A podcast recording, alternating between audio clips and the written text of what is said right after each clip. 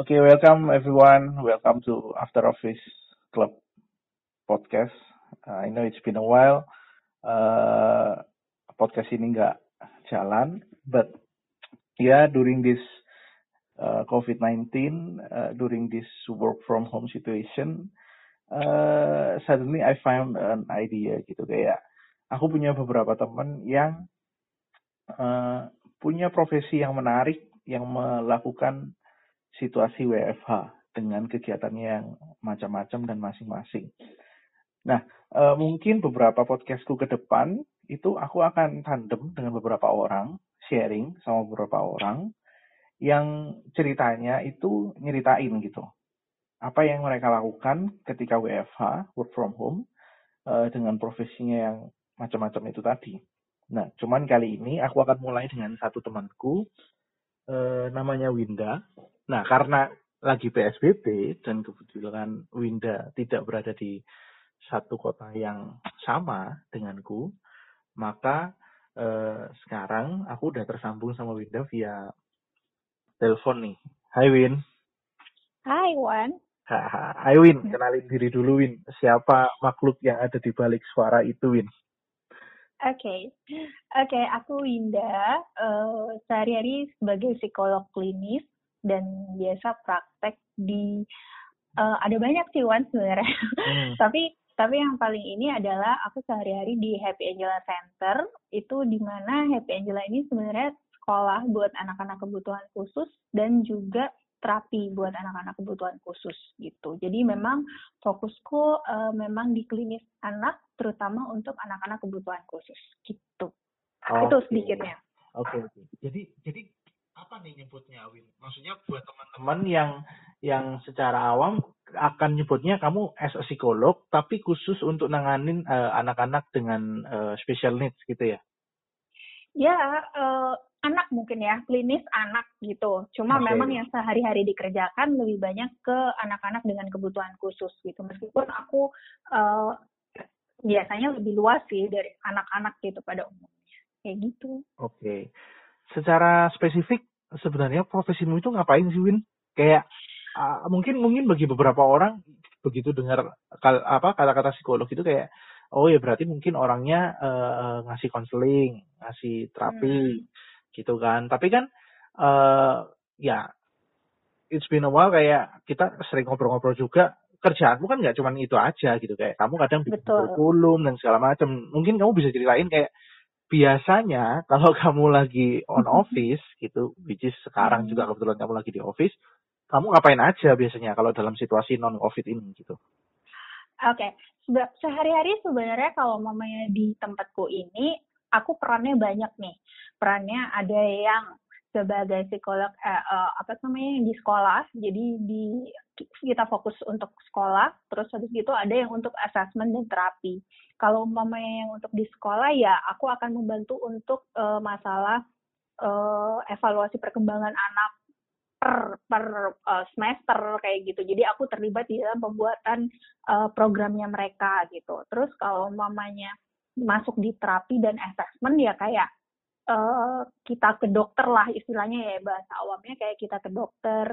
Jadi uh, ada klien datang terus hmm. habis itu kita konsultasi gitu terus kalau uh, saranin terapi atau saranin konseling kadang-kadang ada konsultasi ya semacam itu terus uh, kalau terapi aku biasanya lebih banyak ke evaluasi terapi sih jadi kayak konsultasi sih lebih tepat oke okay. gitu.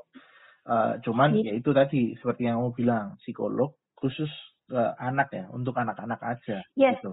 Uh, uh, jadi klienku kebetulan memang anak-anak uh, kayak baby baby oh, sampai okay. uh, sampai remaja sih sebenarnya. Jadi oh, kalau umpamanya itu kan batasan umurnya paling kecil berapa, paling gede berapa? Paling kecil yang pernah yang yang biasanya saya aku saranin untuk ke sini itu biasanya sekitar satu tahun itu sudah mulai bisa karena kita oh, satu tahun sudah bisa. Screening karena sudah mulai bisa screening perkembangan kan jadi oh, okay. tahun itu masih masih oke okay lah kalau hmm. untukku terus uh, kalau yang paling dewasa ya anak-anak remaja anak-anak SMA gitu itu masih masih kutanganin gitu. awal awal kuliah juga kayaknya pernah ya Win ya Kenapa?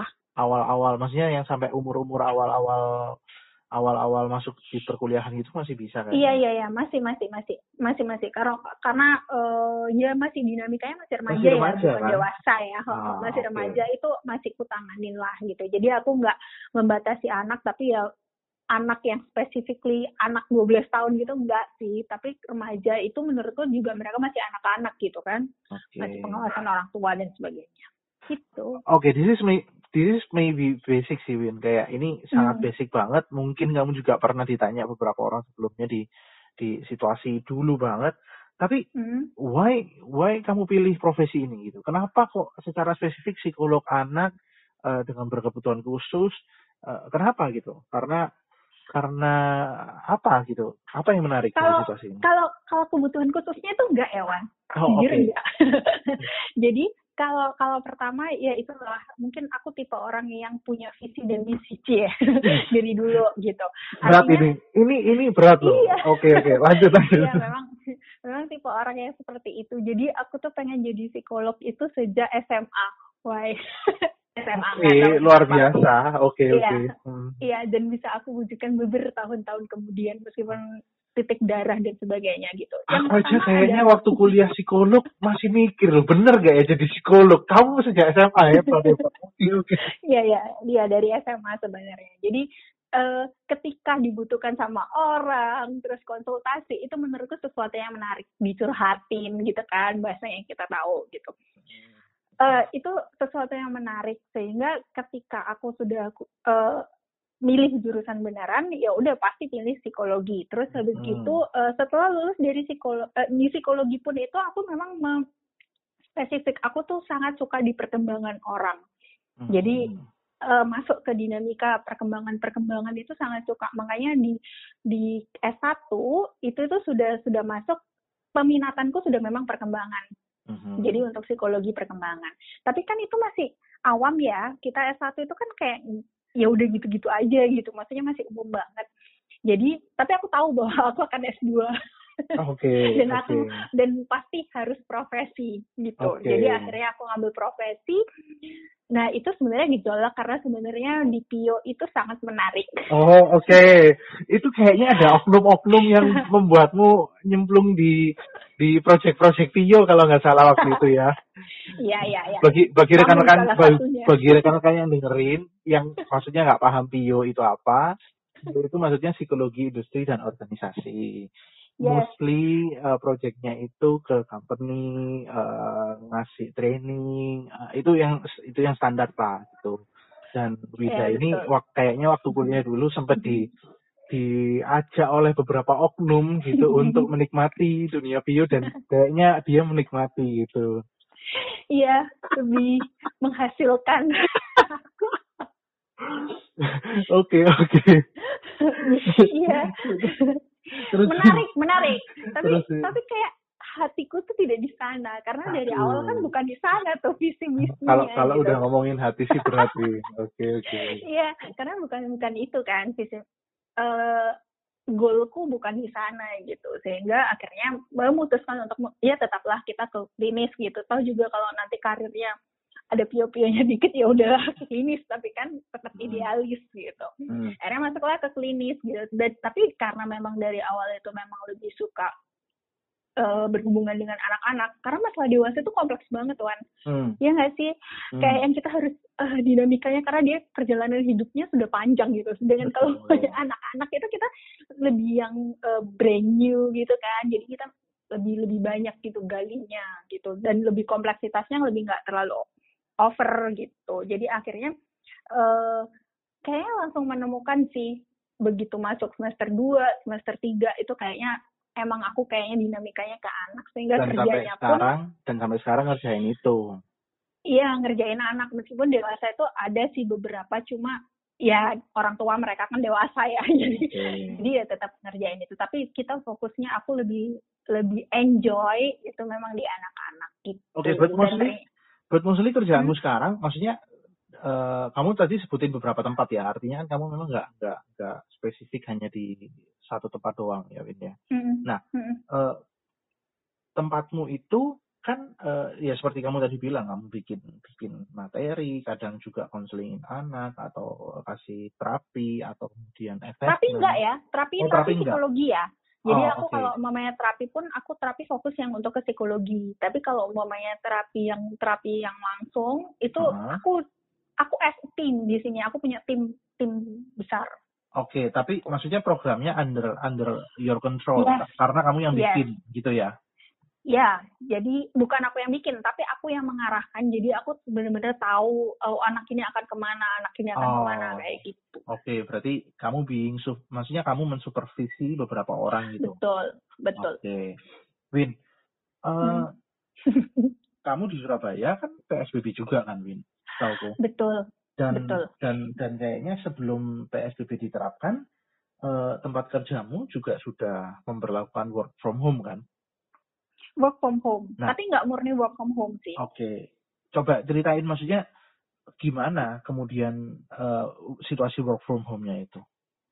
Oke, okay. jadi awal ada COVID ini, ka kalau sekolah otomatis kan sudah ada anjuran pemerintah ya untuk off. Jadi otomatis kita harus ngikutin anjuran pemerintah untuk off. Hmm. Jadi mulai Maret itu eh, anak-anak uh, sekolah sudah nggak datang ke sini gitu. Okay. Tapi dua minggu awal karena di tempatku kan ada dua dua apa ya divisi lah istilahnya kayak gitu.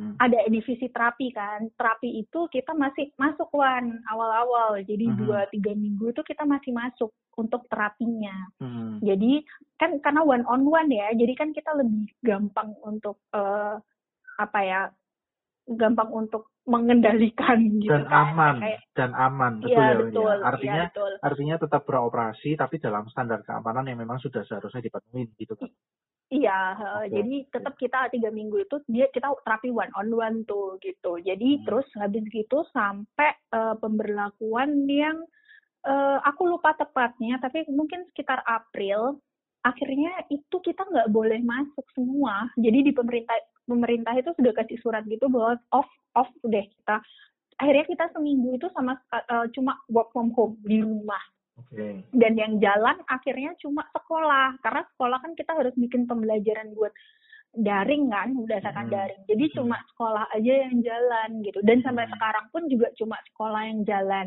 hmm. gitu uh, sulit sih sebenarnya karena anak-anak kebutuhan khusus ya hmm. jadi okay. kayak yang biasanya kita bisa treat langsung ini tuh nggak bisa trade langsung dan kita benar-benar cuma berdasarkan uh, video kan pakai video call kita pakai hmm. zoom kita pakai pembelajaran itu agak lebih sulit sih jadi akhirnya ya tapi tetap karena kita kurikulum tetap harus jalan tetap harus ada pembelajaran tetap harus apa jadi yang sekolah ini yang jalan yang terapi akhirnya berhenti Oke. Okay. Sampai sekarang kita berhenti. Ini yang uh, ah, semoga cepat berlalu karena menurutku ini yang agak sedikit berat ya, terutama hmm. untuk manajemennya. Hmm. Pusing hmm. Hmm. Gitu. Tapi ini yang ini yang berat banget. Jadi ini murni kerjaanku sekarang benar-benar cuma untuk sekolah, pembelajaran untuk sekolah. Oke, okay. karena kamu tadi udah sebutin murni kerjaanmu hanya untuk sekolah, terus hmm. uh, maksudnya perubahan secara signifikan apa yang terjadi di kerjaanmu itu, Win? Maksudnya coba kamu comparing artinya yang dulunya kamu ngapain-ngapain aja hmm. terus sekarang ngapain-ngapain ngapain-ngapain aja gitu yang dulunya ya kalau umpamanya kita sekolah masih jalan ya seperti biasa meskipun kita online online semua gitu jadi proses pembelajaran dan program semuanya tetap jalan gitu okay. untuk untuk yang sekolah tapi yang paling terhenti sekali itu memang di konsultasi jadi hmm. assessment dan konsultasi. Assessment itu awal-awal aku masih nerima klien pribadi by phone one. Oke. Okay. Tapi uh, menurutku nggak terlalu efektif gitu. Ketika kita tuh nggak bisa nggak bisa secara langsung bertatap muka, terus habis gitu kan oh. perlu ada penguatan-penguatan yang kita butuh butuh touch sama betul, mereka dan sebagainya betul. gitu. Nah itu yang itu yang kehilangan ketika kita pakai daring gitu sehingga belum lagi kalau ini, belum lagi kalau ketemu pun belum tentu bisa buka masker ya Win ya. Padahal kan betul perlu betul. lihat ekspresi wajahnya juga ya Win. Betul. Nah itu untuk klien yang remaja. Nah hmm. yang anak bener-bener kayak kita nggak bisa karena kalau mau kita nanganin klien anak otomatis kan kita evaluasi bermainnya evaluasi hmm. ini otomatis kan ada interaksi dan itu nggak hmm. mungkin dilakukan kan jadi oh. benar-benar terhenti total yang bagian itunya dan itu yang aku mulai ngerasa kehilangan karena kan sebenarnya itu yang paling enjoy ketemu anak-anak terus habis gitu konsultasi itu kan yang paling enjoy dan terapi hmm, okay. karena biasanya kalau umumnya terapi kan uh, aku datang gitu kan terus ngelihat interaksinya sama terapisnya dan sebagainya dan ini nggak ada sama sekali sekarang gitu. oke okay, oke okay. yeah. nah terus yang masih berjalan yang kamu tadi bilang untuk sekolah itu apa misalnya Uh, masih evaluasi pembelajaran. Jadi kayak uh, kan per semester per semester per bulan itu kan mereka ada program ya jadi kayak mereka harus bisa ini target-target kurikulum gitulah kalau hmm. sekolah normal nah itu tetap harus jalan jadi aku tiap bulan tetap harus evaluasi tiap hari ngikutin pembelajaran anak sambil plusnya sekarang itu aku harus uh, untuk beberapa anak aku harus hadir sebenarnya untuk menguatkan orang tua hmm, oke okay. karena kan cranky ya orang tua orang tuanya ya. Maksudnya hadir gitu. itu hadir itu gimana maksudnya? Hadir hadir di video oh, jadi aku okay. ikut pembelajarannya gitu ikut pembelajaran ikut menguatkan anaknya ikut menguatkan orang tuanya juga yang okay. uh, eh, terima kasih ya sudah mendampingi yang sebagainya gitu tetap harus dikuatkan paling tidak ketika eh, psikolognya hadir kan oh ya mereka berjalannya kan seperti biasa kayak hmm, gitu. Oke okay, gitu. Okay. Jadi jadi itu sih yang sehari-hari aku lakukan. Jadi on callku itu ketika ada uh, pembelajaran anak tiap hmm. hari. Oke, okay. setiap hari. Setiap hari. Berarti kamu sekarang setiap hari ngantor atau enggak enggak setiap hari? Enggak. Iya, sejak sejak yang kemarin, sejak yang bulan April kemarin, hmm. terutama yang PSBB ini kita memang uh, nerapin tiket sih. Jadi kayak satu hari masuk, satu hari enggak, oh, satu hari oh, masuk, okay. satu hari enggak gitu. Sampai yang PSBB terakhir uh, kita dibatasi bahwa kita ke kantornya cuma satu minggu dua kali. Okay. Gitu. Jadi nah kebetulan aku boleh milih kapan aja ininya dan ketika nggak ada yang uh, apa sih tanggung jawab di sini aku kebetulan hadir jadi kayak sekarang aku kantor besok aku ngantor besok sisanya enggak kayak gitu. Hmm oke okay, oke okay. paham gitu. ya ya nah itu Win hmm? through any situation dengan perubahan-perubahan yang terjadi dengan segala segala keterbatasan gimana caramu untuk uh, mengatasi itu kayak maksudnya how how you overcome that situation terus kemudian atau kamu kemudian nemu menemukan metode-metode baru atau hal-hal baru yang ternyata justru mengasah uh, kreativitasmu atau justru kreativitas orang-orang lain gitu. Apa misalnya, Win? Maksudnya gimana cara mengatasi ini? Uh, mengatasi, jujur ya, dua bulan ini sebenarnya aku belum belum menerima, uh, belum belum dapat ritme yang masalah kerjaan. Jadi kalau okay. yang yang uh, maksudnya kaitannya sama private gitu ya, maksudnya pribadi gitu, dealing-dealing dengan kondisi, menurutku aku sudah sampai di tahap adaptasi. Hmm. Adaptasi sama keadaan gitu. Kita nggak bisa terbatas dan sebagainya. Mungkin aku bisa sempet adaptable gitu. Tapi kalau untuk kerjaan jujur aja aku masih nggak, I have no idea. Okay. Ini bak bakalan diapain gitu. Karena uh, prediksiku kan ini lama ya. Hmm, terus hmm. gitu kalau mulai aku nggak nerima anak konsultasi anak dan sebagainya terus gimana ya gitu soalnya bener-bener nggak bisa wan kalau umpamanya kita berhubungan sama anak itu kalau nggak ada interaksi langsung itu nggak bisa dan aku hmm. belum nemu si ininya enaknya gimana meskipun akhir-akhir ini jatuhnya aku memang banyak nerima uh, kayak konsultasi by WA, kayak memberikan kegiatan-kegiatan anak di rumah, yang kayak gitu-gitu. Akhirnya aku bikin sama teman-teman terapis home program untuk masing-masing anak. Cuma menurutku itu masih kurang gitu kan. Apalagi anaknya anak khusus gitu, harus ada sentuhan-sentuhan, harus ada hmm. interaksi langsung. Nah itu yang aku belum menemukan ritmenya gitu. Jadi jujur aja aku nih masih mencari sih sebenarnya hmm. sekarang. Masih berusaha untuk survive sama kerjaan. Okay. gitu. Cuma okay. berharap segeralah. Oke. Okay. So uh, situasinya memang uh, sulit untuk karena untuk kemudian uh, terapinya, interaksinya bisa berjalan betul. semaksimal mungkin gitu ya, Win ya. Uh, uh, betul betul. Untuk terapis ya karena aku tim ya banyak gitu untuk terapis-terapisnya juga jadi sulit dan kita ini idenya juga otomatis kan ngelakuinnya di rumah ya dan, dan ini dan ini dan ini mestinya kesulitannya berlaku dua belah pihak nggak sih mestinya artinya ketika kamu merasakan hal yang sama dengan kamu merasa tidak bisa uh, uh, berinteraksi langsung dengan mereka sebenarnya kan kesulitan ini kan juga dirasakan dan uh, dampaknya juga dirasakan oleh baik anaknya maupun orang tuanya sendiri kan Lin? Iya, iya, iya. Hmm. Dan itu yang itu yang lagi lagi banyak ku tangani sekarang gitu. Jadi ketika orang tuanya kesulitan juga gitu kan di sini gimana gimana gitu ya mereka kan otomatis butuh seseorang dan itu dan itu nggak ada jawabannya gitu loh. Jadi kapan? Hmm. kapan kita selesai miss?